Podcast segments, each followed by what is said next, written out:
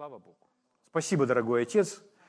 И мы здесь в согласии на этом месте, и те, кто смотрят нас, мы соглашаемся все вместе о том, что Ты будешь учить нас. Ты наш великий учитель. Ты наставишь нас на всякую истину относительно взаимоотношений в браке. И Ты сделаешь наши семьи сильнее и крепче через познание Твоей истины, через познание Слова Божьего. Во имя Иисуса. Аминь. Слава Богу. Хорошо, дорогие, мы с вами начнем сначала. Так как у нас подобные семинары впервые за всю, э, сколько нам было лет-то? То есть третий десяток нам уже, 25 лет нам было, за всю длинную историю церкви подобные семинары. Ну, у нас был когда-то непродолжительный семинар, но чтобы три вечера подряд, чтобы мы пошли на такое посвящение, то это впервые. Поэтому я верю, что мы с вами закладываем серьезное основание для понимания брака и сильного брака, и для любого вида взаимоотношений внутри церкви. И поэтому целесообразно начать с самого начала.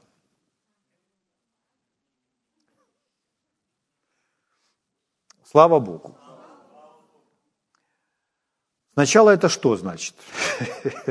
ну, это значит с книги «Бытия», но так как то, что сказано в книге «Бытия», цитируется во многих других местах Нового Завета, то давайте мы с Нового Завета начнем. Но это фундамент.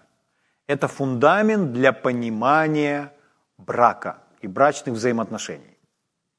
Угу. Послание к Ефесянам вместе со мной найдите, пожалуйста. Послание к Ефесянам, 5 глава, с 31 стиха. 31-32 стих прочитаю вам. Это Павел пишет, но он цитирует Писание Ветхого Завета. Нашли? Евангелие, э, послание к Ефесянам, 5 глава, 31-32 стих. Здесь написано. «Посему оставит человек отца своего и мать, и прилепится к жене своей, и будут двое одна плоть». Вот именно это является основанием для успешного библейского Божьего брака – Здесь два глагола у нас есть. Что человек оставит, а второй глагол прилепится. Вот мы с вами сегодня об этом и будем говорить. Слава Богу. Ну, прежде всего я хотел бы заметить. Ну, давайте следующий стих прочитаем еще. «Тайна сия велика, я говорю по отношению ко Христу и Церкви». То есть Любые брачные проблемы или возникающие вопросы можно решить, если посмотреть на взаимоотношения Христа и Церкви. Или ответ можно найти в, во взаимоотношениях Христа и Церкви. Потому что Господь Иисус – это глава, а Церковь – это Его тело. И также Господь Иисус назван женихом – а церковь – невеста. То есть это брачные взаимоотношения. То есть взаимоотношения Христа и церкви – это совершенный пример для любого брака. Давайте немножко про пример. Мы так устроены, что мы все с вами впитываем в себя то, что мы видели в жизни. И вот мы накапливаем свое представление э, о жизни или о том, как себя нужно вести, осознанно или неосознанно подражая другим. То есть если мы с вами наблюдаем постоянно взаимоотношения наших родителей, своего папы и мамы, или соседей, или еще кого-то, может быть, этих взаимоотношений не у всех был пример, может быть, есть люди, которые росли без родителей или без одного родителя – но человек на что-то смотрит, и он видит пример. И когда он смотрит на этот пример, это формирует в нем определенное представление о браке. То есть человек не рождается э, не приходят на эту землю с глубоким пониманием, что такое брак и какие должны быть эти взаимоотношения. Они формируются, глядя на то, что вообще человек видит, какие примеры он видит вокруг. И его родители это в первую очередь. То есть если ребенок, например, растет в семье, где э, родители скандалят, где родители развелись, то этот ребенок переживает травму. Родители не очень задумываются об этом, потому что они просто не хотят друг друга видеть, к примеру, или кто-то один не желает видеть другого. Но ребенок, он любит их обоих. И когда он вырастает, у него очень искаженное представление о том, какой брак, каким он должен быть, потому что он за жизнь свою накопил этих образов. Но даже если пример наших родителей положительный, мы скажем, а мои папа и мама очень хорошо жили, и они, они могут являться для меня примером в этом, то я вам хочу сказать следующее. Ни один брак на земле человеческий не может быть для вас совершенным примером. Почему? Потому что люди несовершенны. И если вы начнете копировать от А до Я человеческий брак, вы скопируете его с ошибками тех родителей, которых вы копируете, или тех людей, которых, которым вы пытаетесь подражать. Поэтому совершенный брак, который для нас должен быть постоянным примером, это взаимоотношения Христа и Церкви. Это идеальная картинка. Поэтому если мы хотим смотреть на идеальную картинку, вам не нужно смотреть на людские примеры. Я бы хотел вам сказать, мне бы очень хотелось сказать, ребята, у меня совершенный брак. Живите так, как я, и все у вас будет тип-топ. Но я не могу так сказать, потому что я несовершенный, и моя жена несовершенна. И мы находимся в процессе строительства. Конечно, у нас нет таких проблем, как у некоторых людей. Слава Богу, у нас есть Библия. Слава Богу, мы можем решать все согласно Библии. Мы умеем прощать, мы умеем любить, мы умеем договариваться, мы умеем просить прощения. Но есть та часть, которую мы не знаем. А в Слове Божьем есть все ответы. Поэтому совершенный пример – это не взаимоотношения кого-либо на земле. Совершенный пример для каждого из нас – это взаимоотношения Христа и Церкви. И на примере этих взаимоотношений, какой бы вопрос относительно брака у нас с вами не возник, на этом примере мы можем, на этих взаимоотношениях мы можем с вами найти любой ответ. Любой ответ. Может быть, это звучит немного так радикально, думают, действительно любой ответ можно найти. Точно можно. Если мы найдем место Писания, которое проливает свет, то мы увидим, подражая Христу и Церкви, можно исправить любую ошибку, любую проблему в браке. Слава Богу. Хорошо, дорогие. Итак, еще раз читаю. «Посему оставит человек отца своего и мать, и прилепится к жене своей, и будут двое одна плоть. Тайна сия велика, я говорю по отношению ко Христу и Церкви». Повторяю еще раз. Пример Божьего брака или правильного брака, или такого брака, каким его видит Бог – это Христос и Церковь. Аминь. Слава Богу. Поэтому мы, мы, мы не пытаемся принизить э, роль или значение ваших родителей, если их брак был достойным или остается достойным. Мы не говорим об этом, мы говорим о совершенном примере, угу, в котором нет ни, никаких изъянов, которые представлены нам в Библии, взаимоотношения Христа и Церкви. Слава Богу. Аллилуйя. Если мы рассматриваем брак вот с этой перспективы, то есть если мы, если мы смотрим на брак и постоянно проверяем, хорошо, а как у Христа и Церкви? У Христа и Церкви так, значит у меня должно быть так. У Христа и Церкви так, значит у меня должно быть так. Если мы так будем сверять, то мы с вами будем избавлены от всяких человеческих идей относительно брака. Потому что книг о браке и о взаимоотношениях в браке написано вот сколько. И не все они правильные. Есть хорошие книги, есть еще лучшие книги, есть не очень хорошие, а есть неправильные. Есть те книги, которые не приводят ни к чему. Поэтому как быть избавленным от человеческих идей относительно учения о браке? Очень просто. Это должно быть основание, это взаимоотношения Христа и Церкви, потому что нам написано об этом Слове. Павел об этом говорит здесь. Угу. Это великая тайна.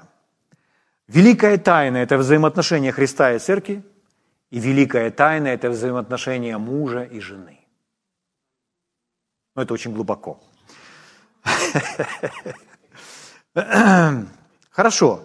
Итак, что нам Павел цитирует? Павел цитирует нам книгу «Бытия». Э, отрывки из книги «Бытия» цитирует нам и Матфей, и Марк. То есть мы находим это в Новом Завете снова и снова. Ну, не Матфей, Марк, Иисус об этом говорил. Мы придем к этим словам. Но вначале давайте пойдем в книгу «Бытия». Бытия, вторая, Бытие, вторая глава, с 21 стиха буду вам читать. О чем он нам здесь говорит? Потому что, читая эти отрывки в разных книгах, мы всегда будем видеть, что нам дается еще больше и больше информации. Книга «Бытие», вторая глава, с 21 стиха. 21, 22 и 23 прочитаю. А потом дальше будем читать. «Навел Господь Бог на человека крепкий сон». Друзья мои, Священное Писание имеет великое свойство. Мы с вами можем гулять во времени. Если вы достаточно чувствительны в своем сердце и можете видеть эти картины, то вы прямо сейчас можете увидеть, как все было, и оказаться в том месте. Я бы просил, чтобы вы просто включили свое воображение и увидели, что Господь навел на человека крепкий сон. И когда он уснул, то взял Бог у Адама одно ребро. Ну, радостная новость в том, что это было одно ребро. Одно ребро, закрыл то место плотью, и создал Господь Бог из ребра, взятого у человека. Ребра ему хватило. И создал Господь из ребра, взятого у человека, жену, и привел ее к человеку. Вот привел ее к человеку, это должно просто быть уже для кого-то откровением. Что делает? Бог приводит. Угу. Бог приводит нас друг к другу. Бог нас соединяет. И привел его, ее к человеку, и сказал Господь, вот это кость от костей, и сказал человек, вот эта кость от костей моих и плоть от плоти моей – она будет называться женою, ибо взята от мужа. Здесь все, каждое слово очень важно. Здесь все имеет значение, чтобы понять вообще суть брака и суть этих великих, сокровенных, вечных отношений, которые способны рождать новую и новую жизнь. Угу. 24 стих. Потому, вот этот стих, который мы уже с вами читали, поэтому оставит человек отца свою, мать свою, и прилепится к жене своей, и будет двое одна плоть. Самое интересное, что это написано еще тогда, когда вот Адаму и Еве им некого оставлять. У них еще нет ни папы, ни мамы, но об этом уже написано, на будущее. Аминь. А им некого оставлять. Но здесь написано, оставит папу и маму, и будут двое одна плоть. Слава Богу. Почему оставит? Почему оставит? Оставит из-за своих взаимоотношений с женой, из-за своих взаимоотношений с супругом. То есть человек, как мужского пола, так и женского, оставляет своих родителей для того, чтобы строить новую семью, новые взаимоотношения с новым человеком, который, которого Бог привел в его жизнь. И вот здесь, еще раз, потому оставит человек отца свою, мать свою, и прилепится к жене своей, и будет двое одна плоть.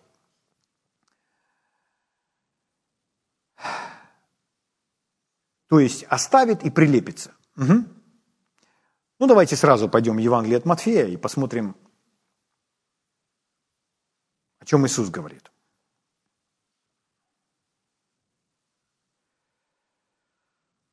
Когда Новый Завет говорит об этой тайне Христа и Церкви, показывая, что Иисус есть наш жених, а мы невеста, написано, что невеста приготовила себя для него.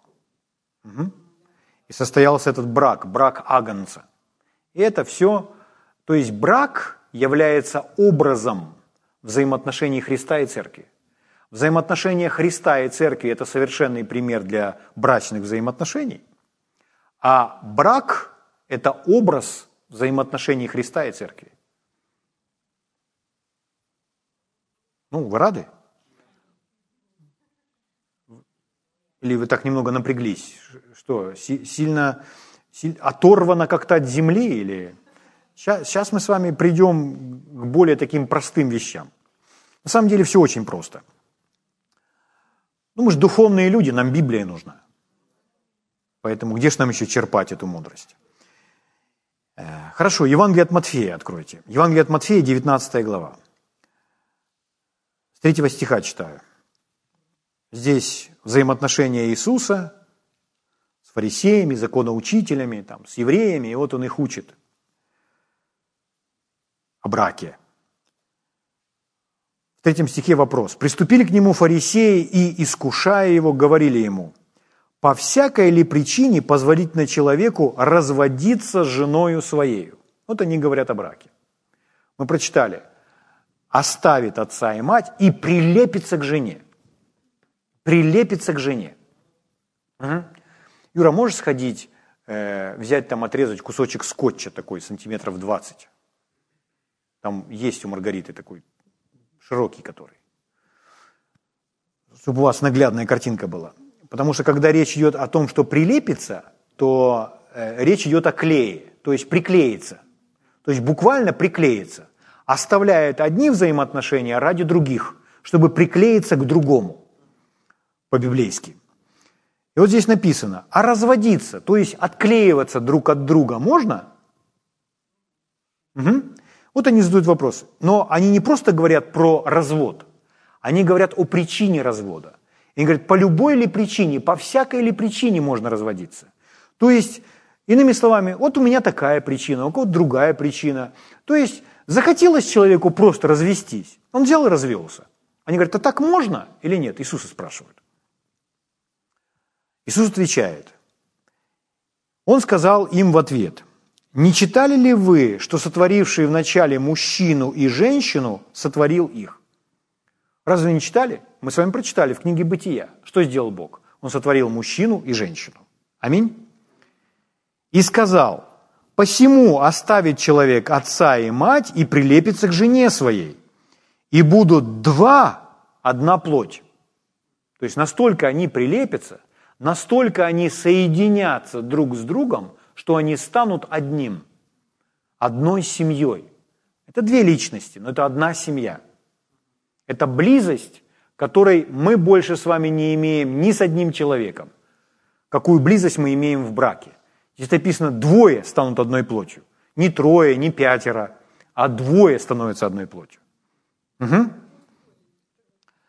Итак, Иисус говорит, будут два одной плотью.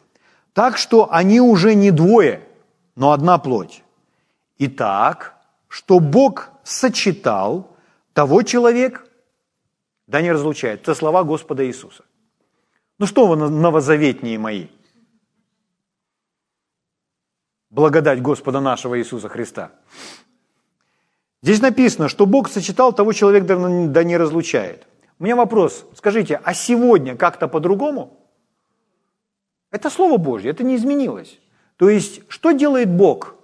Бог, Он сочитывает.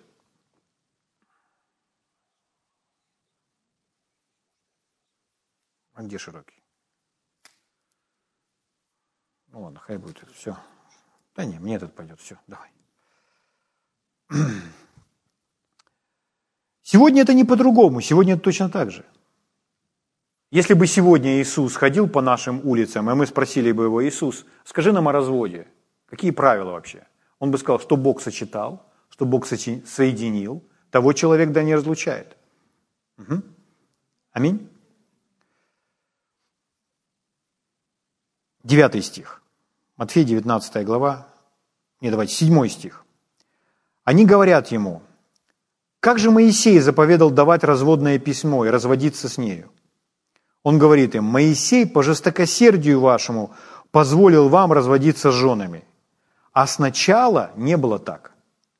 Что значит по жестокосердию? Из-за того, что люди, люди непослушны, люди, мы сказали, люди несовершенные, люди делают свои ошибки, люди не могут ужиться друг с другом, у людей свои желания. И поэтому что они делают? Они разводятся. Ну, э, все из вас, пережившие развод или не один развод, вы, пожалуйста, успокойтесь. Сейчас я вас утешу. Потому что я могу чувствовать ваш холодный пот, бегущий по, между лопатками. Итак, он говорит, Моисей по жестокосердию вашему позволил вам разводиться с женами вашими. А сначала не было так, но я говорю вам, кто разведется с женою своей не за прелюбодеяние и женится на другой, тот прелюбодействует. прелюбодействует. И женившийся на разведенной прелюбодействует. То есть, поймите, если человек в браке, например, начинает смотреть на кого-то другого, человек состоит в браке, начинает смотреть на кого-то другого, ему кто-то другой понравился, он в браке, а ему кто-то другой понравился. И он говорит, мне моя жена больше не нравится. Но они вначале начали его спрашивать за причины – мне моя жена больше не нравится, мне другая женщина нравится. И чтобы все было законно, чтобы все было по правилам, чтобы было правильно перед Господом, я с этой женой разведусь. И тогда у меня появляется право смотреть на то. Но это не так. То есть, если человек пытается узаконить, или если он расторгает брак с этим человеком ради того, потому что он, ему понравился кто-то другой, это не значит, что этот человек не предает своего первого супруга и не относится к нему непорядочно э, к первому супругу и не, и, и не проявляет, нарушает свою верность. Так ведь? То есть э, развод эти вещи не узаконивает.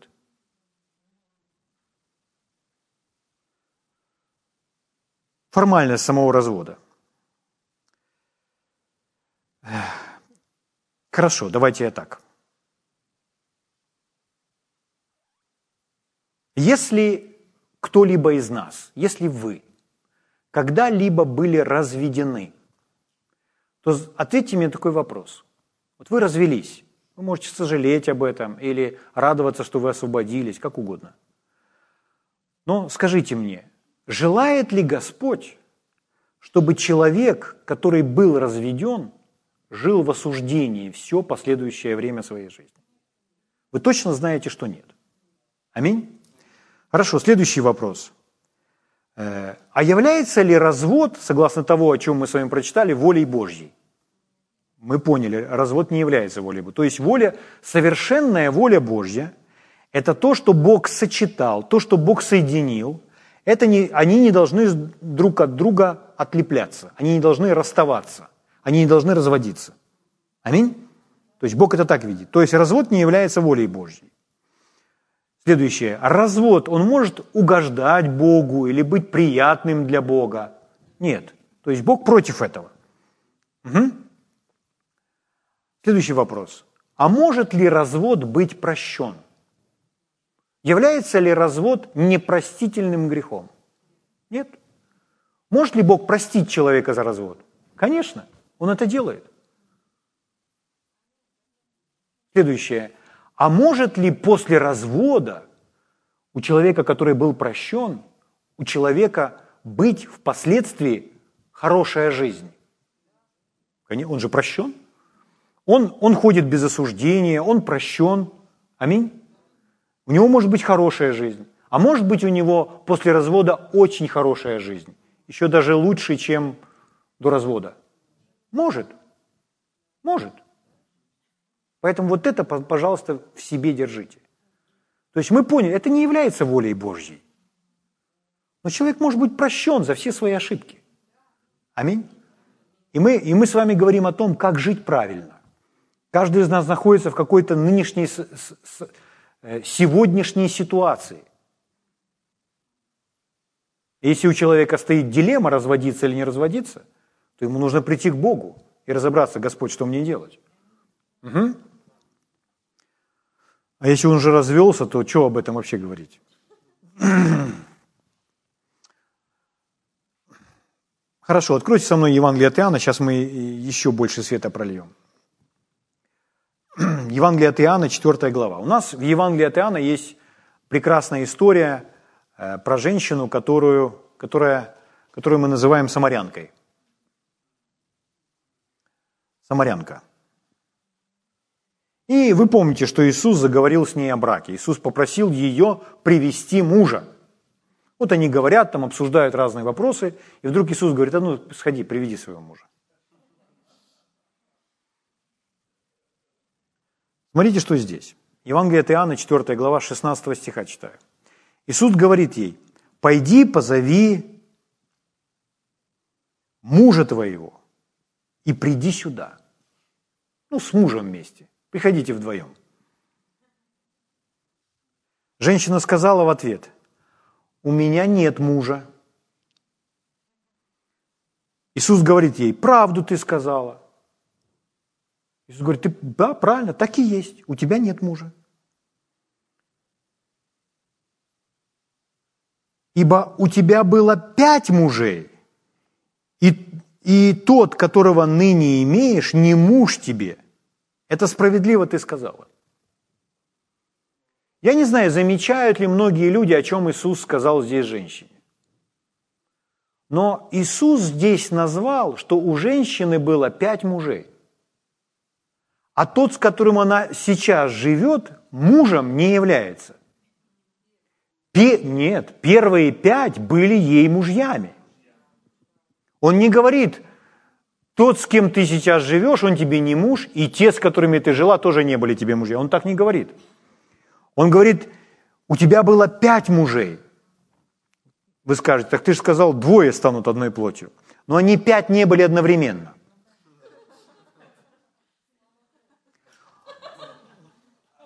Если бы это было одновременно, это не были бы мужья. О чем речь, друзья мои? Мы с вами говорим о браке в Божьих глазах. То есть здесь Иисус смотрит на брак. И вот Иисус смотрит на брак и говорит, вот этот, с которым ты живешь, это тебе не муж. То есть человек может говорить, это мой муж, это мой муж. А он говорит, нет, это тебе не муж. Это человек, с которым ты живешь. Что это значит? Бог это не соединил. Так это Бог соединяет или все-таки я выбираю? Ну, конечно, вы выбираете. Эта женщина выбирала, и у нее был первый, второй, третий, четвертый, пятый, и это все были ее мужья. И в Божьих глазах Иисус говорит, у тебя было пять мужей. И в Божьих глазах эти мужья были ее мужьями. То есть Бог рассматривал это как первый брак, второй брак, третий брак, четвертый брак, пятый брак. Скажите, Бог за развод? Нет. Бог против развода? Да. Развод ему не угождает? Да. Бог может простить развод? Да. Можно после развода жизнь продолжается? Да. Может быть, жизнь после развода лучше, чем в первом браке? Да. То есть у Бога есть шанс всегда. Ну, это звучит как благая весть, да? Кто-то думает, я еще не, не закончил свой забег, у нее было пять. Вы бодрствуете над тем, что приходит в вашу голову. Пусть это учение ну, я, там мы еще с вами ударим, мы дадим бум сегодня. И мужьям, и женам, ну, в хорошем смысле, но лучше, чтобы это было весело, конечно. Но в Божьих глазах Бог может смотреть и что-то браком не называть, а что-то называть браком. Потому что то, что Бог сосчитал, то, что Бог соединил, называется браком. Люди говорят, э, ну, что уж, какое значение имеет эта бумажка, когда люди регистрируют брак? Разве имеет значение бумажка? Главное наши чувства там или еще что-нибудь. Но это не просто бумажка, когда человек регистрирует свой брак, и он во всех документах пишет, что это его жена. У него в паспорте написано, что у него жена. Во всех инстанциях написано, что он жена. Когда субсидию идет получать, у него написано, что у него есть жена и дети. Когда дети рождаются, у них напротив каждого из них написано, что это муж с женой. Они носят одну фамилию там, слава Богу, и так далее. То есть вот эта бумажка, когда человек регистрирует брак, это не просто бумажка. А что это такое? Это публичное, публичное заявление о том, что эти двое людей берут ответственность. Это публичное заявление об ответственности и нашем посвящении. Перед кем? Перед нашими семьями, которые у нас были, ну, нашими родителями, нашими братьями и сестрами, перед, перед государством, перед друзьями. Мы сообщаем, что мы берем на себя ответственность. Мы посвящаем себя на эти взаимоотношения. Мы будем строить семью. Поэтому везде нас наше государство рассматривает как мужа и жену. Однажды мы с Олей гуляли по парку, мы встретили одного человека, и я ему сказал, я давно тебя не видел, а ты вообще женат? А у тебя есть жена? А он так сказал, а, ну, мы там живем. Но в результате простой вопрос привел человека в тупик. То есть ему сложно ответить, да, у меня есть жена. Поэтому это не просто какая-то регистрация брака, какая-то бумажка там с чьей-то подписью или штампом. Это публичное заявление о том, что двое людей взяли на себя ответственность. Аминь. Они посвятили себя друг другу. Это важно понимать. Слава Богу. Почему это важно? Потому что это обязательство друг перед другом, друг перед другом и перед всей моей семьей, и перед э, церковью. Аминь. Эти обязательства, которые мы берем друг на друга. Это обязательство должно предшествовать сексуальным отношениям. Потому что люди думают, что брак – это сексуальные отношения. Сексуальные отношения после обязательств. Сначала обязательства, а потом половая близость. Если половая близость до обязательств, то это браком не называется. Поэтому Иисус сказал, тот, с которым ты живешь, он не муж тебе. Почему? Они не посвятили себя обязательствам друг перед другом. Угу. Почему, э, если секс без обязательств, то это неправильно? Потому что секс без обязательств – это грех. А почему грех? Я вам скажу. Потому что сексуальные отношения без обязательств причиняют боль и вред другому человеку. То есть один может использовать другого человека, но если нет никаких обязательств и люди остаются, то после этого остаются травмы. Когда есть обязательства, травм не будет, потому что мы посвящаем себя друг другу. Но если сексуальные отношения без обязательств, то это впоследствии оставляет травмы. Если это приносит вред, ущерб, боль человеку, это грех. Грех причинять подобную боль другому человеку. Угу. Вы со мной? Так вот, дорогие, Бог предопределил, чтобы люди посвящали себя друг другу, состояли в завете с друг с другом, прежде чем имели сексуальные отношения. Люди заявляют о своих обязательствах, вступают в завет, и это называется браком, который включает в себя и физическую близость впоследствии. Так это в Божьих глазах. Без обязательств, друг перед другом, это не называется браком. Угу. Потом впоследствии рождается ребенок. Когда рождается ребенок, то эти двое людей посвящают себя ребенку также, потому что они уже посвятили себя друг другу. Угу. У каждого ребенка должно быть право родиться и вырасти в семье, окруженным любовью, окруженным двумя родителями. И чтобы это произошло, чтобы каждый ребенок рождался и вырастал в семье, где есть мама и папа, где они любят друг друга, где нормальная, здоровая атмосфера любви, то этот ребенок будет расти и развиваться как нормальная личность. Но должен дьявол вмешаться, все испортить, чтобы это не было таким. Потому что дети рождаются, ну, они рождаются не, не без двух родителей, а родители у него есть. Но просто эти два человека, они не, не посвятили себя на строительство взаимоотношений с друг с другом, и они не взяли на себя никакие обязательства, не взяли на себя никакой ответственности. Поэтому детей оставляют, детей бросают. Поэтому есть сироты, есть дети, растущие э, без родителей, дети, которые не имеют дома. То есть это сегодняшний факт. Из-за чего это? Это все дьявол, который принес хаос во взаимоотношения людей, чтобы брак не был браком, так как его увидел Бог, так как его видит Бог, так как его создал Бог. Угу. Хорошо. Итак, один мужчина плюс одна женщина, один брак. Аминь. Посвящение, тогда будет настоящий дом, тогда будет настоящая семья, у ребенка будет настоящий папа, у него будет настоящая мама. Это то, как это видит Бог. Здесь следующее. Если мы с вами, можем так сказать,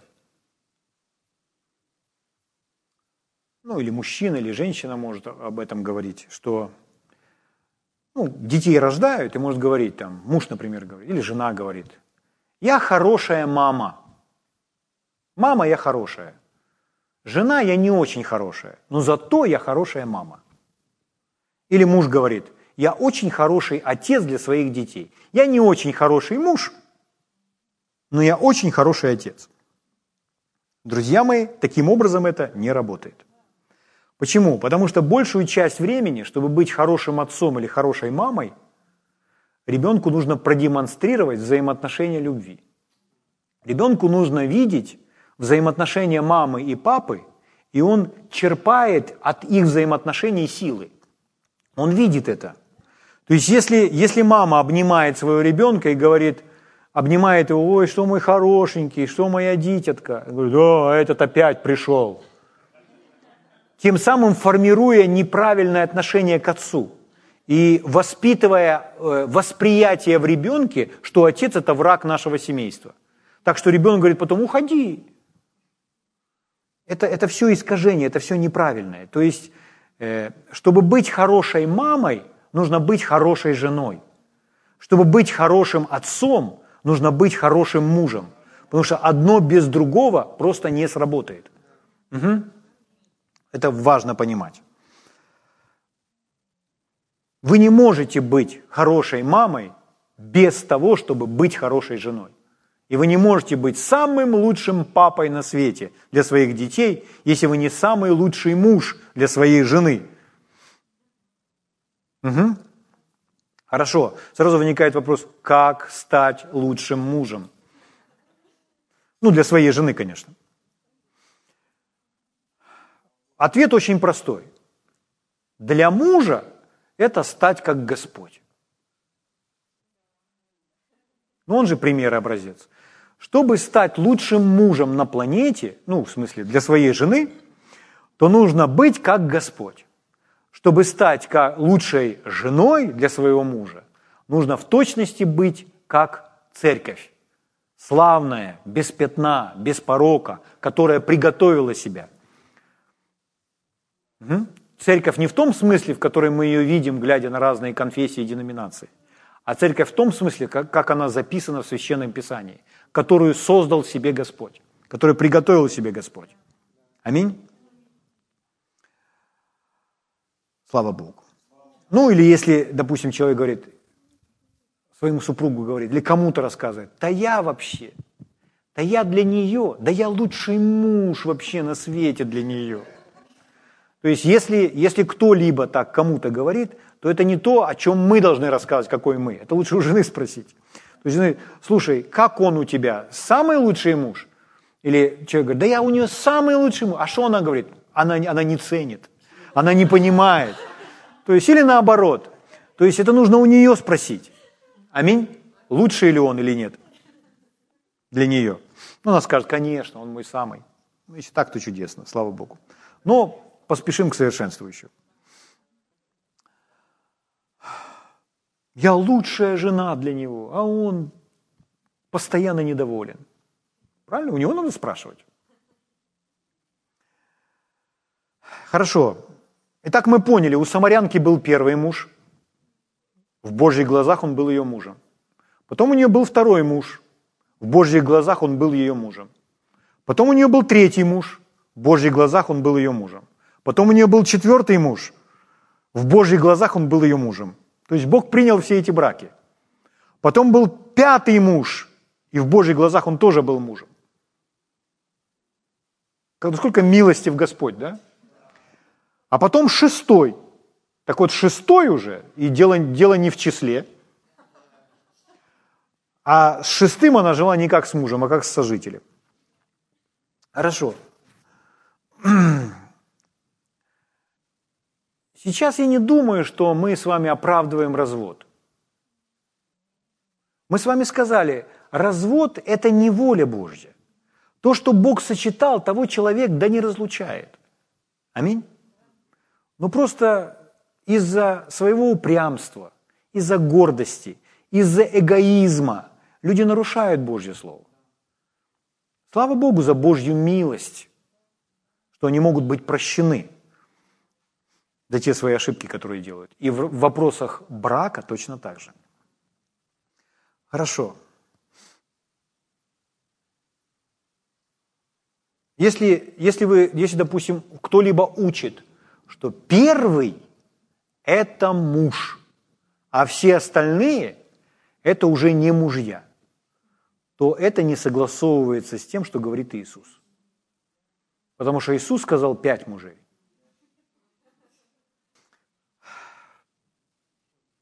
Евангелие от Матфея, 19 глава.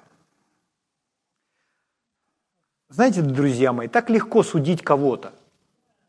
Там развелся или там развелась, бу-бу-бу-бу-бу. Ну мы ж не были на их месте. И нам лучше быть милостивым. Если у кого-то настолько сложно сложились взаимоотношения, что люди расстались, нам не нужно их судить. Они сами ходят перед Богом, они сами за это ответят. И если люди сожалеют о том, о том, что, о тех шагах, которые они сделали, Бог их прощает. Бог не, Бог не держит против них это. Аминь. И людям дальше нужно как-то жить. Если, допустим, расстаются двое людей, допустим, муж, муж оставляет семью, бросает там жену с детьми и уезжает там, другой женщине какой-то или еще куда-то. Понятно, что он предал семью. Он предал эту женщину свою, свою жену. Он предал детей, он предал семью. Что ей теперь? Что ей теперь больше никогда замуж не выходить? А тут пришел какой-то благочестивый человек и сделал, сделал ей предложение, предложил руку и сердце. И сказал, что твои дети будут моими детьми. Благочестивый такой – что ей? Не выходить замуж? Да, конечно же, выходить.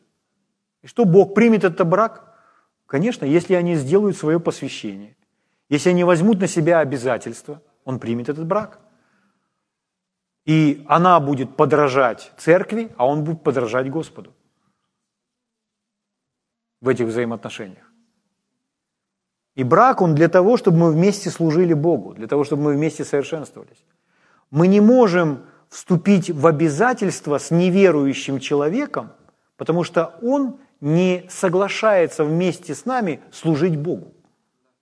Поэтому речь идет о том, что мы вступаем с тем человеком, которым, с которым мы вместе исполняем и совершаем Божий план для нашей жизни. Ну, это немножко позже. Про согласие в браке мы сейчас поговорим еще. Если сегодня успеем, то мы поговорим. Хорошо.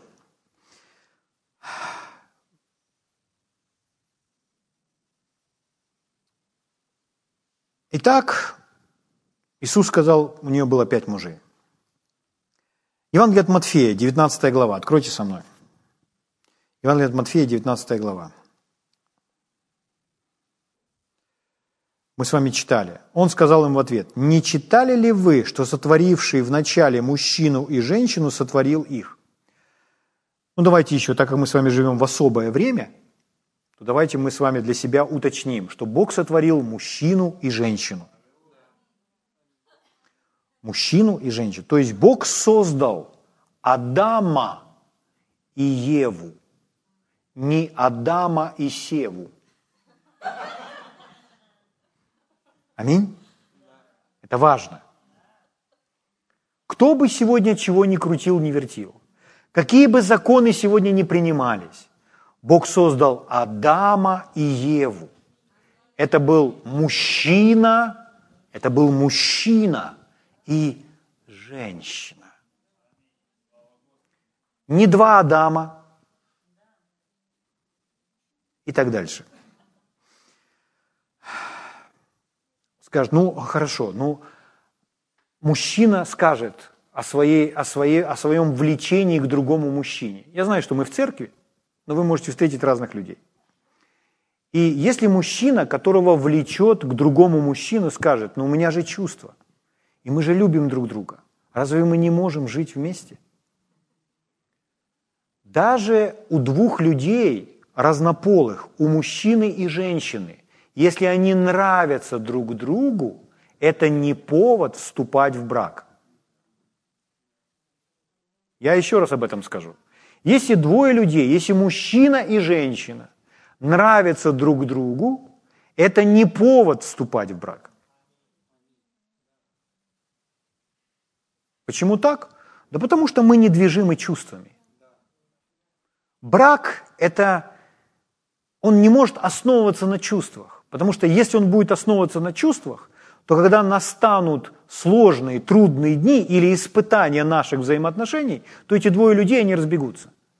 Брак – это двое людей, которые берут на себя обязательства, как мы с вами сказали. Обязательства друг перед другом. То есть моя жена знает, что она у меня одна. И я не хожу больше, ни на кого не смотрю и, и не говорю там своим братьям, что мне и та понравилась, и та понравилась, и та понравилась. В свою очередь, я знаю, что у моей Оли только я один, и она ни на кого другого не смотрит. Это наше обязательство друг перед другом. Мы не смотрим по сторонам. Мы верны друг другу. Мы посвящены друг другу. Может, она сегодня здорова, а если вдруг она приболела или устала, и я прихожу, а она, допустим, лежит и не приготовила мне роскошный ужин, то что я должен теперь? Устраивать скандал? Нет, мы, мы живем в разные времена. При деньгах, и может во времена, когда нет денег, было время, у нас не было жилья.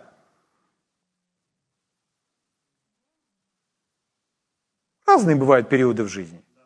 Но двое людей, они берут на себя обязательство, что они эти взаимоотношения – будут строить, и они будут друг с другом жить, хранить друг друга, защищать друг друга и беречь эти отношения. То есть дороже наших отношений у нас в жизни нет ничего. Ни пища, ни шмотки, ни деньги, ни что другое. Наши отношения дороже любых шмоток, любых денег, всего, чего, всего, чего угодно, любых разных материальных вещей. Аминь? Слава Богу. Хорошо. Еще раз, если вам кто-то понравился, это не повод вступать в брак. Потому что вообще мне много кто нравится. Вот если так разобраться, то вы мне все нравитесь. Слава. Мне нравится и Алла, и Наташа, и Ира, и Диана. Вы, вы все мне нравитесь. Вы мне нравитесь как люди, как мои сестры. Ну что это значит? Я должен уже начать о чем-то думать таком? Нет, наоборот, мы эти мысли не допускаем в своей голове. Как христиане, у нас с вами есть учение о том, что мы должны со своими плотскими желаниями разбираться, что всякие скверные мысли или мысли об измене мы должны не допускать в свою голову. Мы должны над этим с этим бодрствовать. Ой, мне так понравилась она. Это обязательство, это посвящение. Подумайте о девушке, которая вышла замуж за Ника Вучича. Кого она увидела в нем прежде всего? Внутреннего человека. И что для нее? Для нее это прежде всего обязательство. Слава Богу, что у нее там все есть, и он мог ей помочь родить детей. Но это прежде всего обязательство.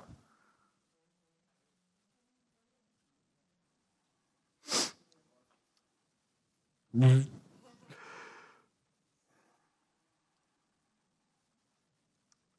поймите меня неправильно. Я не говорю, что у нас в браке не должно быть чувств.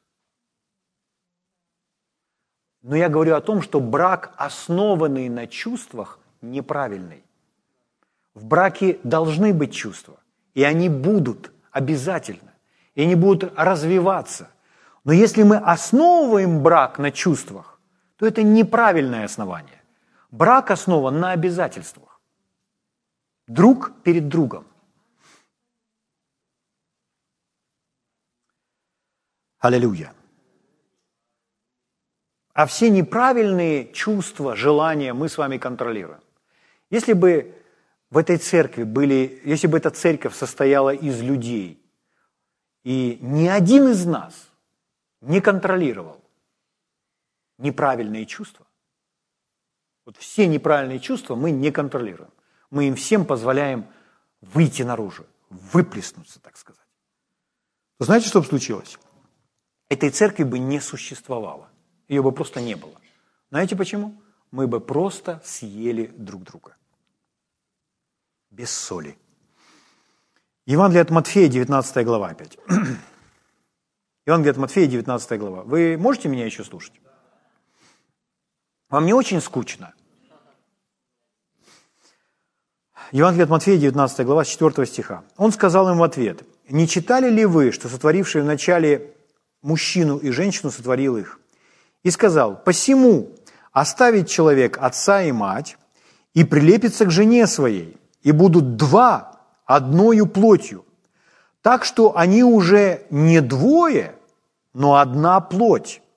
И так, что Бог сочетал, того человек да не разлучает. Итак, я бы хотел, чтобы мы с вами все-таки сконцентрировались на вот этих двух словах, потому что это основание брака. Оставит и прилепится. Можете со мной вместе произнести вслух. Оставит и прилепится. Оставит и прилепится. Это верно в отношении мужчины и женщины. То есть двое людей, как он, так и она, они оставляют маму и папу и прилепляются, приклеиваются к новому своему супругу для новых взаимоотношений, для строительства новой связи, которая у них появилась. Угу. Слава Богу. Если этого не выполнить, то это одна из великих проблем в браке, когда люди не оставляют. Ну, бывает так, что молодые люди, так как им жить негде, то они живут с родителями. Это очень грубая ошибка. Нужно как можно скорее, как можно быстрее переехать от родителей. С родителями жить нельзя – Почему? Потому что здесь написано «оставит». Это не я сказал. Это написано с самого начала в книге «Бытия», и потом Иисус об этом цитирует. Почему?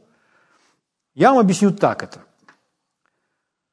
Оставит – это значит, ну, представьте, приходит девушка, то есть парень женится на девушке, и девушка приходит, ну, встречается он с ней, и вот они женятся – и он ее берет за руки, свою новую жену, молодую жену, и говорит, ну все, дорогая, теперь ты пришла в нашу семью. Это неправильно. Это не библейский взгляд на брак. Она не пришла в его семью. Они вдвоем будут создавать новую. Я не говорю о том, что они все, больше не звонят родителям. Мы не об этом говорим. Я говорю о том, что взгляд на брак такой. Не нужно в свой брак брать всех своих родителей, при, привод, приносить их в свой брак, говорит, что ты сделала? А вот моя мама, то есть это значит взять с собой маму и взять с собой папу в свой брак. Этого нельзя делать. Нужно оставить то, оставить то, что было там, и начать строить новую семью. Новую, новую, новую семью. Новую семью. Слава Богу. Хорошо. Спасибо тебе, Господь. Просто у нас в сознании может быть так. Ну, все мы были с вами, ну, некоторые сейчас молодые, некоторые еще и в брак не вступили, разные мы здесь люди. Ну, представьте, что человек, допустим, закончил там школу, сколько-то там классов и поехал куда-то учиться. Поехал куда-то учиться, и вот он учится. Он проучился там неделю или две, и потом возвращается домой. Потому что учебное заведение, к примеру, не в его городе. Если в его городе, то он просто домой приходит. А если не в его городе, то он выехал из города, выехал из своей семьи, и он вроде бы как будто оставил семью, но он постоянно к ней возвращается. Он постоянно возвращается в семью. Он возвращается к своей, на свою кроватку, возвращается в свою комнату. У него по-прежнему там эти мягкие игрушки так и стоят. Но в течение, с понедельника он едет в свой университет. А потом опять к мягким игрушкам. И, и вот так это происходит. И когда люди вступают в брак, то у них такая же картина. То есть он пожил, пожил три дня, а потом пошел к маме. Пришел к маме, сидит и кушает, мама его кормит. И вот он там кушает и говорит, ой, мама, ты так классно готовишь. Вот моя, там как бы ее ни звали, э, Ева, моя Ева вообще не умеет готовить. И если это мудрая мама, если мудрая, знаете, что она сделает? Она так посмотрит и скажет, сынок, доел? Доел. Так вот, завтра на ужин не приходи. Вообще, я тебя прошу, у нас больше не кушать. Иди домой. Хватит здесь кушать. Аминь. Ты женился? Вот иди. Не переживай. Пройдет 6 месяцев или 6 лет, но она научится готовить. Я тоже не сразу умела, скажет мама. Но это мудрая мама так скажет. Но брать с собой своих родителей в брак, согласно Библии, это, это, это, это неправильно. Основание, вот нам два глагола. Оставит и прилепится. Оставит и прилепится. Оставит и прилепится. Оставит и прилепится. И никак иначе. А вот моя мама, что ты вообще? Вот мой папа, тот был хозяин в доме, а ты так не умеешь. Мой папа мог машину отремонтировать сразу, а ты тут стихи пишешь. Правильно? Он другой. Он совсем другой. Аминь. Слава Богу. Он поэт. А папа был механиком – Хорошо. Так, скажите своему, ну, не своему соседу, скажите самому себе, новая семья, новая семья. Мы увидели это, правда это? Оставит и прилепится. А прилепится значит учиться, строить взаимоотношения с друг другом. Теперь родителям, если вы тут родитель, который пытается контролировать молодую семью, ну, я как раз тот родитель, потому что у меня есть молодые семьи, я их вообще не контролирую. Ни единого дня. Они даже, может быть, думают, что он к нам не приходит.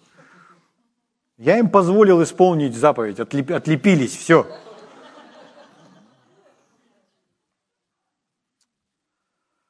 Ой, так много, как бы это мне быть более собранным. Слава Богу.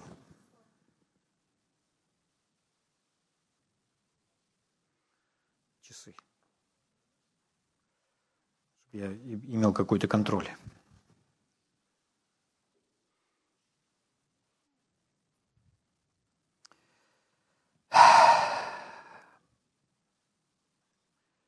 Отлепиться или оставить, ну вот оставить, отлепиться, это не значит не почитать.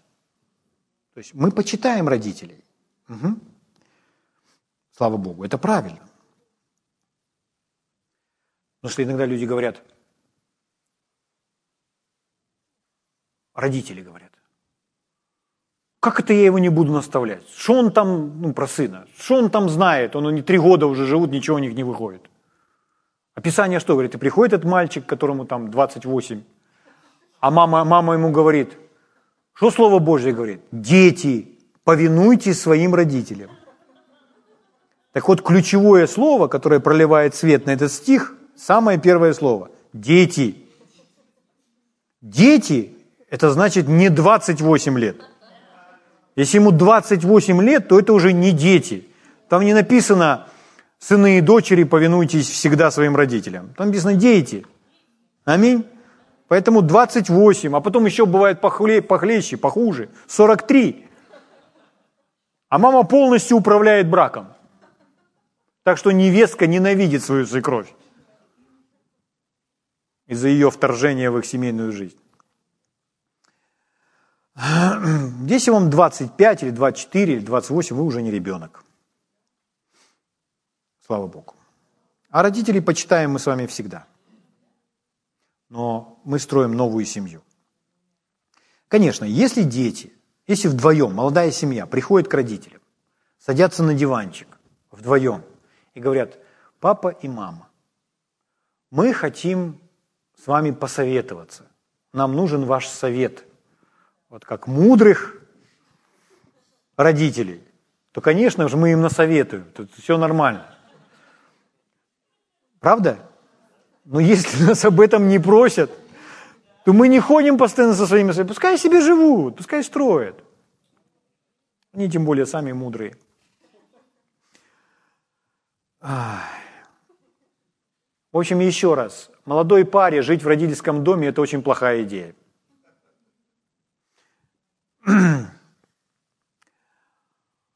Поэтому чем быстрее, тем лучше где-то найти жилье. Хорошо, значит, оставит и прилепится. Давайте к этому слову прилепится. Э, это от слова приклеится, то есть клей. То есть так приклеился, что не отодрать. Можно так сказать, оставит папу и маму и приклеится к своему супругу. То есть невозможно быть приклеенным к папе и к маме и в то же самое время к своему супругу. Это не новая семья. Угу. Итак, как я уже сказал, одна из проблем или э, одна из причин, почему в браке есть проблемы, то есть если вы живете со своим супругом, и вокруг вас бегают ваши детки или взрослые, или маленькие, и также вас все время окружают, как коршуны ваши родители, то это может быть одной из причин проблем в вашем браке. Потому что это должно быть строительство новой семьи, и никто не должен мешать и со своим уставом, так сказать. Родители мудрые этого не делают, как мы с вами сказали. И родители не должны быть источником разделений. Потому что пришел, пришел или пришла она к маме жаловаться на него.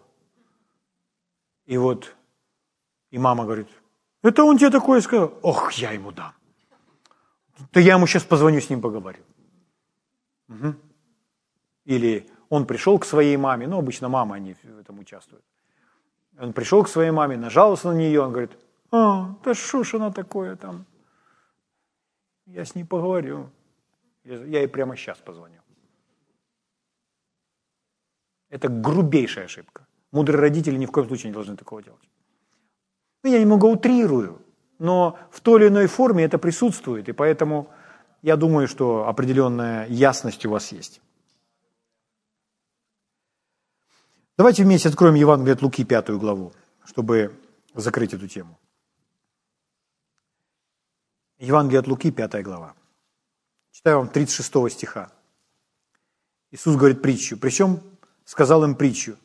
«Никто не представляет заплаты к ветхой одежде, отодрав от новой надежды, одежды, а иначе и новую раздерет, и к старой не подойдет заплата от новой. То есть невозможно старое смешать с новым. Никто не вливает молодого вина в мехи ветхие, иначе молодое вино прорвет мехи, и само вытечет, и мехи пропадут. Еще раз, это новая семья, и все должно быть по-новому. Аминь. Дело в том, что иногда люди, они настолько привыкают к чему-то, они становятся, э, они привыкли действовать, поступать определенным образом. И из-за этого они не принимают новшества. И если говорить про два разных поколения, то в одном поколении есть что-то, что уже укоренилось, что уже сформировалось, а это новое поколение, но другое. Оно должно пройти свой путь формирования, и они должны сделать это сами. Они учатся, они накапливают знания, они черпают с разных положительных примеров. У них есть совершенный пример, Господь Иисус и Церковь. Но это, это новое, это новое вино, это новые мехи должны быть. Аминь. Слава Богу. Итак, 38 стих. «Но молодое вино должно, должно вливать в мехи новые, тогда сбережется и то, и другое. Поэтому новая семья оставит папу и маму и приклеится к своей жене. Приклеились друг к другу, и мы приклеены теперь к друг другу. Отклеились от папы и мамы и приклеились друг к другу. Что это значит? Это значит, Бог сочетал. Бог соединил, Бог прикрепил. Бог соединил с друг с другом. И Бог рассматривает эту пару как одно, как одно целое. Он рассматривает это как брак. Угу. Итак, раз Бог прикрепил, раз Бог соединил, и Бог может соединять также людей, которые не знают Его соединять людей не спасенных. Я не говорю спасенного с неспасенным, я про другое. Я говорю не спасенных. Почему? Бог соединяет всех людей в мире, то есть Он направляет их, создавая семьи. И люди находят друг друга. Почему? Потому что Бог знает, что они вместе спасутся. Вот если Он соединит свою жизнь с тем, он долго еще не спасется. А если он соединит свою жизнь вот с ней, они быстро спасутся. Мы с Олей спаслись в один день. Мы вместе начали читать Библию. Мы вместе пришли в церковь. Но мы соединились вместе с ней, когда мы не знали Бога. И мы, мы не были рождены свыше. Но мы родились свыше после того, когда уже вступили в брак. Бог знал это, Бог это видел. И поэтому у нас не было по этому поводу разногласий. Проанализируйте, когда вы Э, вы вступили в брак, вы имели какие-то счастливые дни, а потом вы вместе с мужем обращались к Богу. Или как-то по-другому. Но Бог соединяет и верующих, и Бог соединяет неверующих, потому что у него есть план, это его мудрость. Аминь. Что может быть так же? Раз Бог может соединить, то мы также сами можем соединить себя. Мы можем сами соединить себя с кем-то с кем не должны себя соединять. Но сами взяли себя с кем-то и соединили.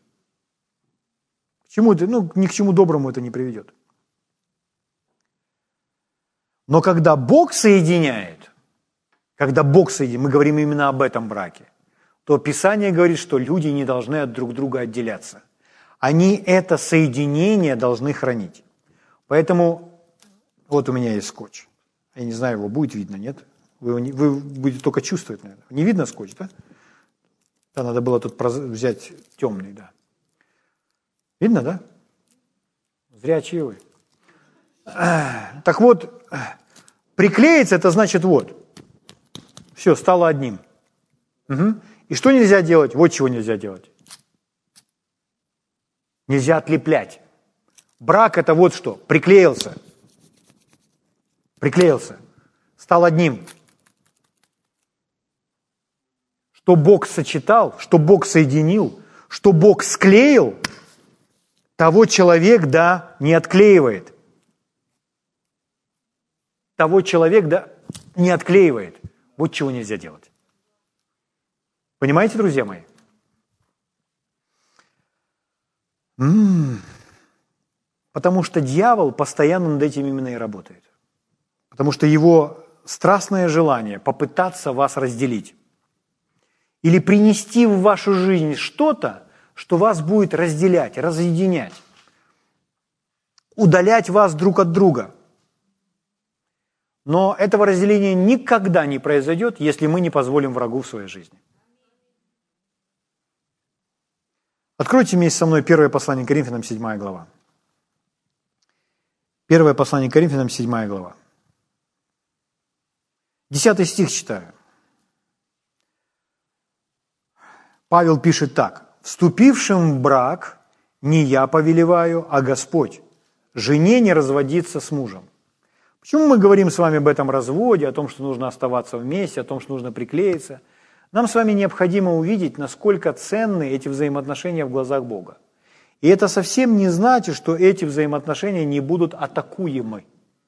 Совсем не значит, что враг не будет на них посягать. Враг будет приносить свое зло. Но наша цель и наша задача – сражаться за эти взаимоотношения, воевать за эти отношения, отстаивать эти отношения, хранить эти отношения. Угу. Вступившим брак не я повелеваю, Павел говорит, а Господь. Жене не разводиться с мужем. Смотрите, какое слово он использует, повелеваю, то есть это заповедь. Угу. То есть, когда люди соединены с Господом,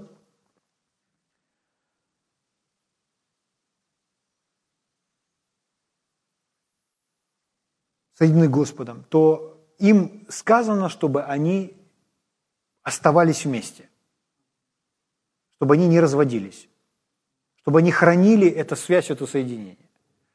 Когда расстаются, разводятся люди, соединенные Господом, то это приносит боль и влияет не только на этих двух людей.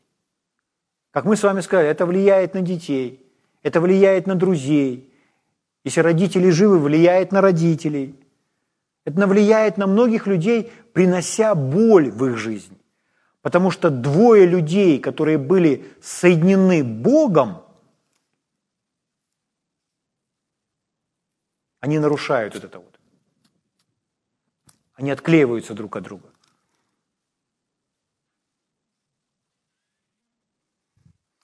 Что серьезные мои.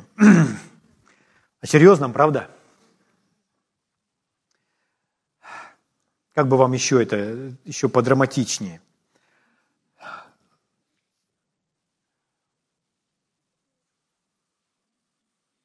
Когда двое людей расстаются, соединенные Богом, вокруг них испытывают боль их окружение, которое их любит и которое э, близкое окружение. Боль испытывают в первую очередь дети. Смотрите, ребенок у ребенка, ребенок должен расти в такой среде, чтобы у него даже мысль в голове не пробегала, что мой папа уходит от нас, оставляет нас навсегда и больше к нам не вернется. Ребенок даже думать об этом не должен. Угу. Или моя мама оставляет нас – и больше она не вернется. У ребенка даже мысли такой не должно возникать. Но это происходит. То есть ребенок растет в семье, где папа нас оставил. Если, если вы не пережили этого, то есть ну, у вас была полная семья, может быть, вы не совсем знаете это. Но те, которые пережили, они понимают, а как это жить без папы? Или как это жить без мамы? Ну, если не знаете, возьмите кино какое-то посмотрите там, где кто-то кого-то оставляет. Не про собаку, как собака лишается хозяина, а как ребенок лишается родителя. То есть все равно человек, люди окружающие испытывают боль, когда расстаются те, которых Бог сочетал. Поэтому за эти взаимоотношения нужно бороться, за эти взаимоотношения нужно стоять. Я вам так скажу, дорогие. Ну, я не знаю, сколько нас, из нас здесь, кто в какой период в браке. Сколько вы, Андрей, с Ирой в браке уже? Сколько, Ира? Это вот ясно, что мужики всегда не знают сколько. А, а мы, Уль? Кто у нас еще давно в браке? Сестра Таня, сколько вы в браке? 40 лет. Наташа? 31. Маша? 42. Саша?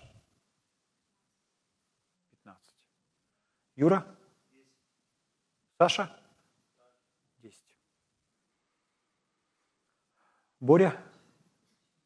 Два года. Получше? Сколько? Саша? 27. Диана? 9. Дарина? А? Ира, молодожены наши, сколько? А? Чуть больше года? О, да вы совсем молодожены. Все новое. Все новое. А теперь смотрите, вот вы поназывали цифры. Скажите, можете ли вы сказать, что за эти годы, особенно у кого много лет, и вот кто у нас больше всех? Таня, наверное, да? Можете ли вы сказать, или сестра Маша, можете ли вы сказать, что за все эти годы у вас не было никакого искушения, никакого давления, никакого отчаяния, просто опустить руки и сказать, да, то есть все было идеально. То есть каждый брак, он переживает свои испытания. Каждому человеку приходят какие-либо искушения. Искушение сдаться, искушение бросить все. Ну или если не бросить, то отдалиться друг от друга. Но э, разделение или вот это вот отклеивание, оно не происходит мгновенно. То есть жили рука, э, душа в душу и утром просыпаются. Так не происходит. Это происходит медленно. То есть люди отдаляются друг от друга медленно годами. И потом это вырастает в то, что люди уже не могут друг с другом находиться. Вот над этим работает дьявол. И понятно, что большинство людей не допускает мысли, что он разведется. Они просто смиряются с той ситуацией, которая есть, и научились жить так, как есть. Но это должна быть близость. Это должна быть внутренняя сердечная близость. Угу. Хорошо, давайте больше об этом. Давайте откроем. Мы где с вами были? Седьмая глава? Так, хорошо, давайте еще раз. Десятого стиха. «Вступившим в брак не я повелеваю, а Господь, жене не разводиться с мужем. Если разведется, то должна оставаться безбрачной или примириться с мужем своим и мужу не оставлять жены. То есть, если проиграли, не устояли в этой битве, и что-то случилось, что разбежались, а может быть, не совсем разбежались, а просто появилась, образовалась дистанция, то что? Это нужно исправить. Аминь. Примириться с мужем.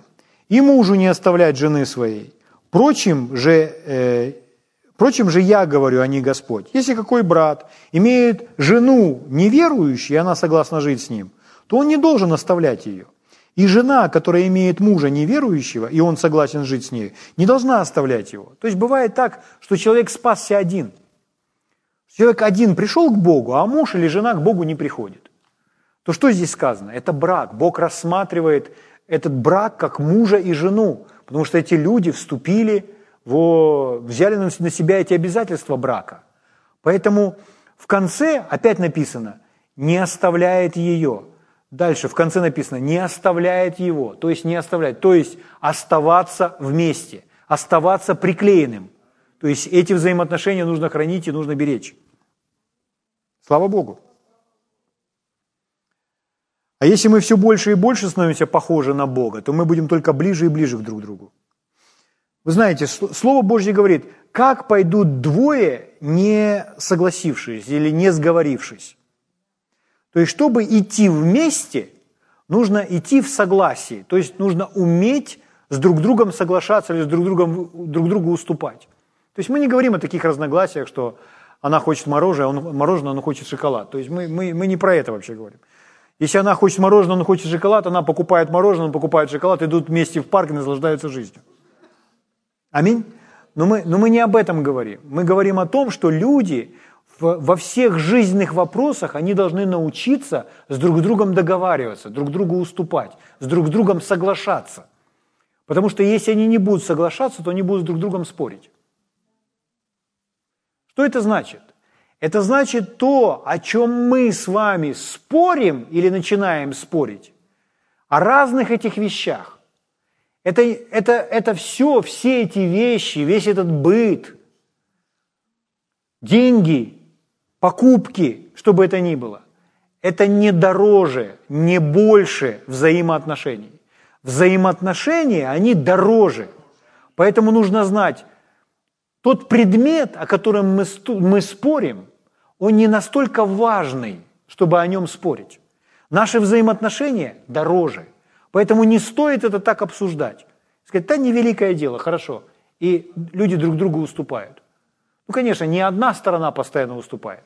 Так, если, если одна сторона более доминирующая над другой, это не обязательно муж.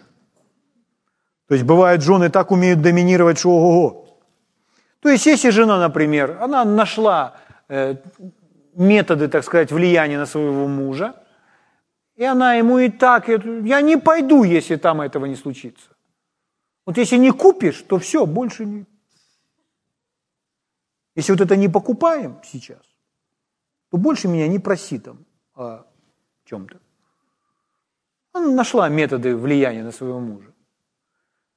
Это, это все производит ссоры. А муж, чтобы сохранить свою семью, хорошо, дорогая. И это ходит по базару, она идет впереди, и он сзади идет так. Это, это не значит, двое сговорились. Идут вместе, сговорившись. Он всегда уступает ей. Это не строительство брака. И знаете, в чем проблема? Проблема в отсутствии посвящения Богу. Такая проблема бывает, когда один посвящен, а другой нет, другой остыл. И вот если один остыл, а другой посвящен, то будут проблемы. Чтобы наш брак был правильно построен, это оба должны быть посвящены. Вот к чему нужно стремиться. Поэтому посвященный, молитесь за непосвященного, чтобы и тот посвятил себе. Потому что изменяться должны оба. Угу. Ну, как не ссориться, сейчас дам вам некоторые ключи. Изучим, как не ссориться. Или вы уже научились не ссориться? Чего молчите? Ох, искусство не ссориться, хочу вам сказать, это дорогого стоит. А? Ну ладно.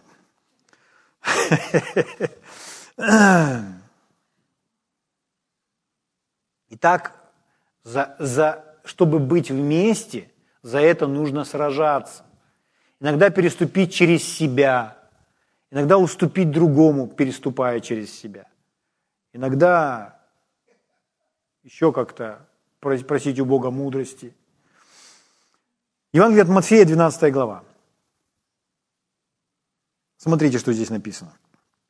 Итак, мы прочитали, как пойдут двое, не сговорившись, то должны, мы должны быть согласны по любому поводу. Иногда люди говорят, ну а как ты вообще со своей женой согласен? Он говорит, ну да, в, основ, в основных вопросах. Э, это, это не сильная близость. Они должны быть согласны во всем. Они должны быть одним целым. Она предпочитает мороженое, он шоколад, но они одно целое. Евангелие от Матфея, 12 глава, 25 стих. Иисус зная помышления их, сказал им, «Всякое царство, разделившееся само в себе, опустеет, и всякий город или дом, разделившийся в сам себе, не устоит». Вот принцип. Вот над чем работает дьявол. Дьявол очень хорошо знает этот стих, и дьявол хорошо знает этот принцип. Поэтому он 24 часа в сутки старается приносить в организации, в церковь, в семьи, во взаимоотношения что-то, что разделяет двух людей или разделяет целую команду или группу. Потому что если ему удастся принести достаточно разделений, например, в церковь, то он одержит победу. Потому что сказано, что если дом разделится, то он не устоит. Дьявол знает, если я разделю эту церковь, если я здесь создам группы, которые будут одна против другой и будут друг от друга сплетничать, я их буду заряжать сплетнями, чтобы они друг от друга сплетничали, то эта церковь будет слабой церковью. Вот над чем он работает. Вот почему, почему в церквях сплетни, разделения, всякие разговоры. Я как пастор, я понимаю, что это моя ответственность. Моя ответственность – хранить мое стадо а от этих нападков врага. Поэтому здесь не должно быть сплетен, здесь не должно быть разговоров друг от друга, осуждения друг друга. Почему? Мы не даем ему места. То же самое в семье. В семье точно так же. Мы не даем ему места, разговаривая и ссорясь друг с другом, что, говоря о том, что нас разделяет. Мы уступаем друг другу. Аминь. Слава Богу. Вы знаете, что ссоры – это проявление присутствия дьявола, а мир – это проявление присутствия Бога. Слава Богу. У дьявола такая простая стратегия – разделить и уничтожить. Угу. Хорошо, давайте посмотрим, э, как это происходит. Откройте вместе со мной притчи 17 главу. Притчи 17 глава. Я заканчиваю. Буквально еще несколько минут. Притчи 17 глава. 14 стих, смотрите. Начало ссоры, как прорыв воды. Оставь ссору, прежде нежели разгорелась она. Итак, ссора или вот этот вот разговор, который рождает это разделение, это как прорыв воды. Ну, я не знаю, видели ли вы где-нибудь, может быть, в кино вы видели, можете представить дамбу. Там, где река перекрыта дамбой, то есть из камней или из чего-то. И вот, допустим, сквозь эту дамбу начинает сочиться вода. Здесь написано «начало ссоры, как прорыв воды». Это начало ссоры. С чего все начинается? Если вдруг течет какая-то небольшая струйка. Когда течет небольшая струйка, легко эту дамбу отремонтировать. То есть если мы пригорим несколько машин, насыпем сюда, там, выльем сюда бетона, укрепим это все основание, вода, которая слегка сочится, она не мешает нам это сделать. Мы легко можем укрепить дамбу, и тогда ничто не прорвется. Но если эта дамба уже прорвалась, и оттуда огромный поток воды льется, то мы уже ничего не сможем сделать, уже все. Уже, уже прорвало. Поэтому смотрите, что написано. Начало ссоры, как прорыв воды. Оставь ссору прежде, нежели разгорелась она. То есть, когда ссору нужно заканчивать, когда с ней нужно бороться, когда ее нужно приглушить с самого начала, на самом зарождении. Вот как только начинается, сразу нужно это сделать. То есть, если посуда уже летает по квартире, это не начало. Угу. Вы меня слышите? Когда маленькая струйка, вот тогда нужно начинать э, заделывать этот прорыв воды. То есть, иными словами так, маленькая проблемка никогда не должна перерастать в большую проблему. Книга притчи 13 глава. Книга притчи 13 глава, 10 стих. Здесь написано.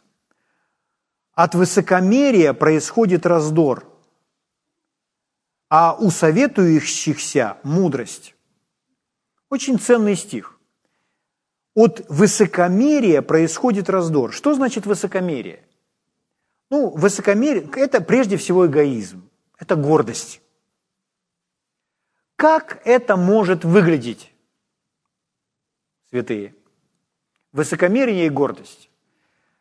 Высокомерие и гордость всегда диктует. Высокомерие и гордость всегда говорит сверху категорично. Высокомерие и гордость оказывает давление. Высокомерие и гордость требует разными другими способами. Угу. Но если мы в наших взаимоотношениях между мужем и женой начинаем у друг друга требовать, начинаем на друг друга давить, если мы слишком категоричны в этих взаимоотношениях, слишком принципиальные законники и те люди, которые диктаторы. Опять, диктатором не обязательно может быть мужчина в доме. Есть женщины-диктаторы. В такой милой, скрытой форме, но диктуют «будь здоров».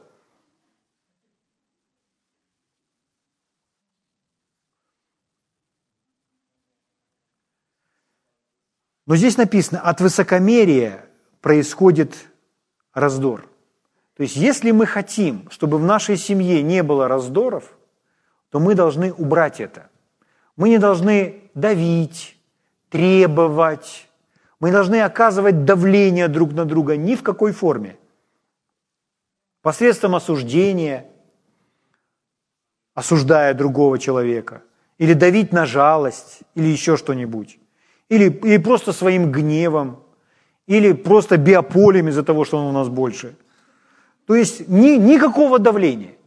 Аминь. Мы не давим друг на друга.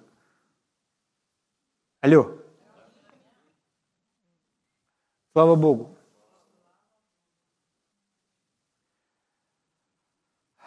И с течением времени, за годы можно просто научиться так, не оказывать давления. То есть, или там, нет, так не будет.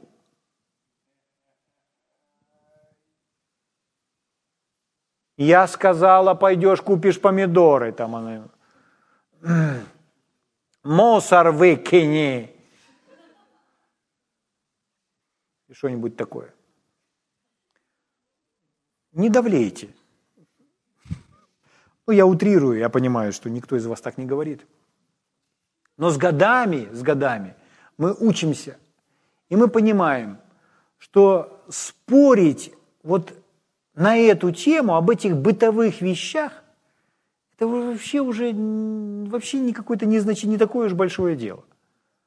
Если человек мудрый, он скажет, она там что-то говорит ему, ну давай там шкаф поставим. А он говорит, да не хочу я там шкаф, вот там. Но с годами он понял, он говорит, давай там шкаф поставим. Он говорит, там Хорошо. С годами он научился, к примеру. Не, ну это, это проблема, когда так.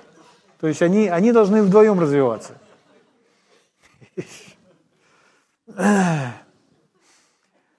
Ой. Я так не хочу по вам сильно проехаться, но... Ну, ну хорошо, давайте так она выходит из туалета после него. Они в браке 15 лет. И она к нему подходит и говорит, ты опять не опустил крышку унитаза. Ну, к примеру. Или вы знаете, мужчины, когда чистят зубы, то куски зубной пасты могут просто лежать на, на раковине. Это у меня только так. И из-за этого начать ему всю жизнь ему предъявлять эти проблемы, пускай хоть до конца дней эти куски зубной пасты валяются там на раковине. И пускай он до глубокой старости не закрывает крышку унитаза, когда сходит в туалет. Это не такое уж большое дело, это не проблема вообще. Аминь? Но люди порой из-за чего-то там начинают. Аминь? Ну хорошо, слава Богу. Представляете, после нашего семинара муж такой, ну это она молчит, и он так раз в туалет, неужели я закрыл ее? А потом, я не закрыл, но она молчит.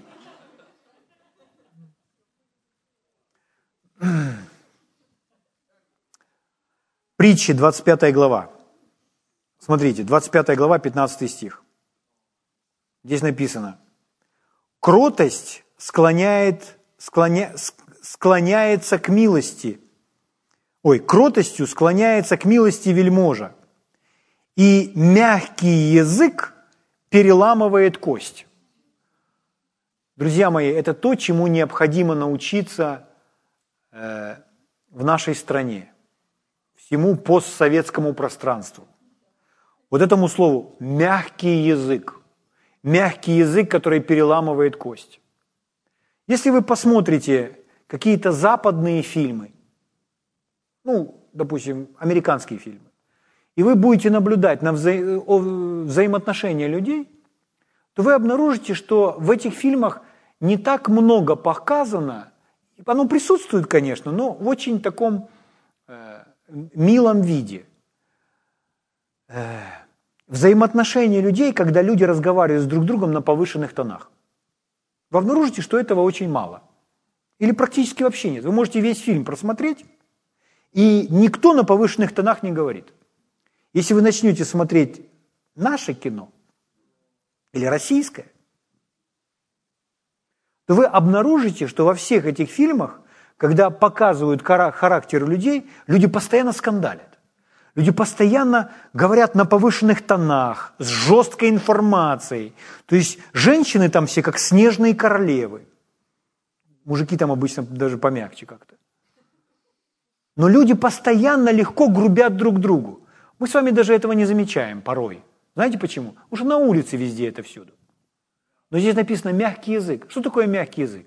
А мягкий язык – это когда вы учитесь голос делать мягким. И вы делаете интонацию другой. Вы говорите, да что таке? Это не мягкий язык. Ну шо? Это тоже не мягкий язык. А мягкий язык – это что? Как ты сказал? Моя Оля меня просто завоевала. Она просто меня все время называет Димчик. И все, да, Димчика я... Все кости переломаны уже. В переносном смысле. Мягкий язык переламывает кость. Можете еще послушать меня полчаса? Не полчаса, пять минут.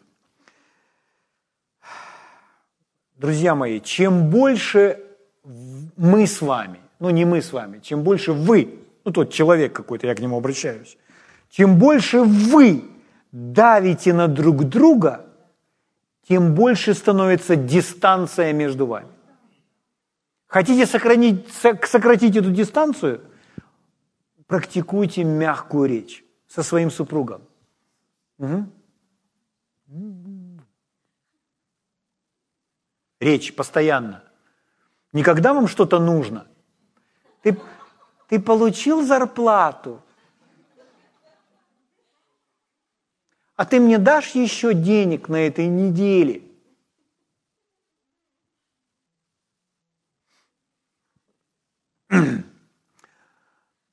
Никогда что-то нужно, а постоянно.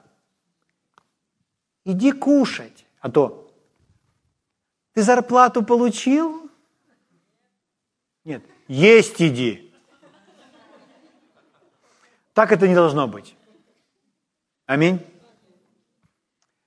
Хорошо, Деяние, 15 глава. Давайте посмотрим пример, э, как происходит раздор. Очень быстро. 15 глава, там Павел и Варнава. Павел и Варнава – это одна команда. И с 36 стиха, давайте я сокращу. По некотором времени Павел сказал Варнаве, «Пойдем опять посетим братьев наших по всем городам, в которых мы проповедовали Слово Господне. Как они там живут?»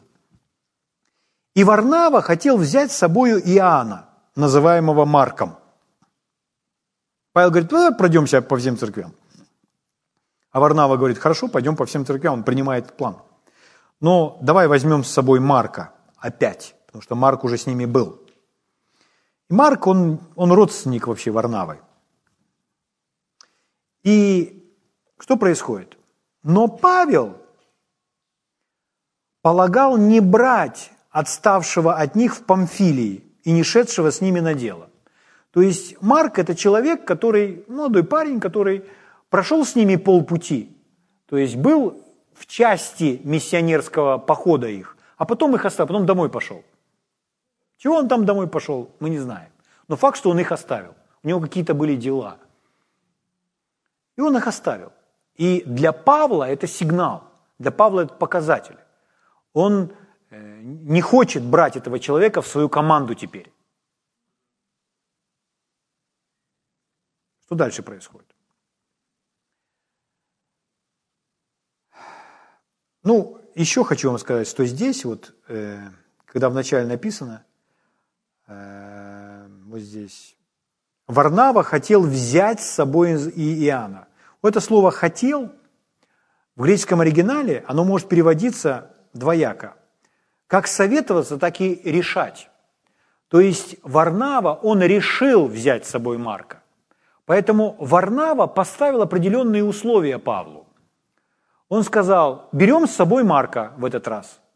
А Павел не согласен с ним. И Павел аргументирует, почему он не согласен. Потому что он нас оставил. Угу. Но что происходит дальше, мы с вами читаем. Варнава настаивает, Павел с ним не соглашается, объясняя ему, что он же нас оставил. Родственник он твой, там, двоюродный брат или кто бы он ни был, но он нас оставил, не будем его брать. Нехорошо брать с собой этого человека в нашу команду, когда мы выполняем такую серьезную миссию, серьезную работу. И это не служение Варнавы, потому что Павел – главный спикер. Всюду Павел как главный спикер, и Павла стоит и следует послушаться. Варнава хороший человек, но он хотел взять с собой Марка, и он не уступает Павлу. Поэтому в следующем, 39 стихе написано, «Отсюда произошло огорчение, так что они разлучились друг с другом». Это слово «разлучились», которое иллюстрируется нам, это они друг от друга отклеились. Это то, что оставайтесь друг с другом, не разъединяйтесь, не разлучайтесь. Но у них это случилось. Два хороших человека. Павел и Варнава. Варнава хороший человек. Но из-за того, что один не желает уступить другому, ну в данном случае Варнава должен был уступить, но он этого не делает. И что делает? Павел идет и следует Божьему плану. Он идет и посещает все эти церкви. Смотрите, что дальше написано. Разлучились друг с другом, и Варнава, взяв Марка, отплыл на Кипр. То есть он обиделся, взял Марка и поплыл вообще в другую сторону. А Павел, избрав себе силу, отправился, отправился, быв поручен братьями благодати Божьей. А Павел в согласии с другими братьями берет с собой силу, Господь его обеспечил другим человеком. И с этого момента, читая книгу «Деяния» до конца, вы уже больше нигде не видите Варнаву. Ни одного упоминания о Варнаве. Но вы всюду видите Павла и силу. То есть вы видите то, на что смотрит Бог. Угу. То есть Варнава, он отпал от Божьего плана здесь. Он хороший человек, но он уже приходит где-то там в допустимой воле Божьей. Вместо того, чтобы оставаться соединенным с тем служителем, с которым тебя соединил Бог. Это очень наглядный пример. То же самое происходит в браке. Поэтому за эти взаимоотношения, за них нужно сражаться. Ими нужно дорожить. Не допускать никаких ссор, никаких разногласий. Это не должен быть формальный брак. Это должны быть живые, близкие отношения с друг другом. Что мы знаем, что мы наслаждаемся друг другом, что мы близки. Аминь. И проходя, проходят годы, а мы становимся только ближе, понимая друг друга, соглашаясь друг с другом, идем в согласии с друг с другом. Аминь. Слава Богу. Хорошо, ну мы продолжим завтра. Давайте встанем, поблагодарим Бога.